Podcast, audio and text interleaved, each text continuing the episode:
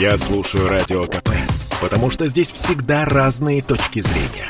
И тебе рекомендую.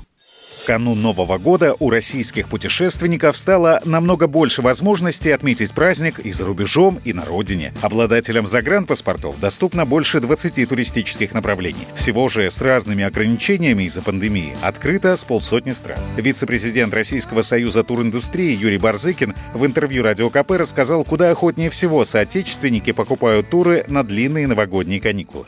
Насчет заграницы история э, в основном сосредоточена. Это Египет, Хургада, Шарм-эль-Шейх. Основные, тем более региональная перевозка. Это дешевле стали туры, потому что региональные, потому что чартерные перевозки. Вот. Второе направление, такое объективно высокое, это короткое плечо, это Турция. Но уже, конечно, не пляжная, а отдых, Стамбул. Тоже едут, не отказываются. Арабские Эмираты, очень неплохо. Дополнительные рейсы поставили на Карибский треугольник, на Мексику конкретно, Доминикана, ну и Куба.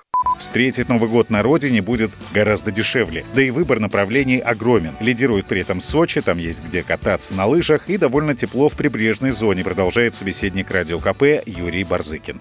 География обширная. Больше всего Сочи, направление. В целом Черноморское побережье, там, кроме отдыха у моря и Красной Поляны, куда многие, конечно, едут очень. Есть и Анапа, и Геленджик, и Крым, Шерегеш добавить надо, он не меньше Красной Поляны, а по объему даже, наверное, побольше. И северо-запад с Санкт-Петербургом, Калининградом, Москва, Подмосковье, то есть практически по всем направлениям, но основные, конечно, это либо горнолыжные туры в целом, по стране и рекреационный.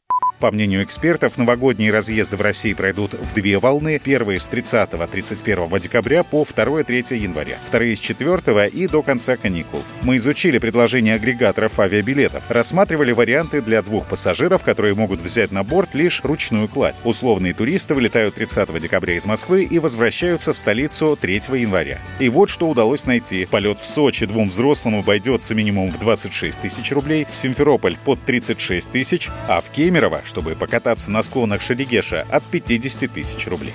Александр Фадеев, Радио КП.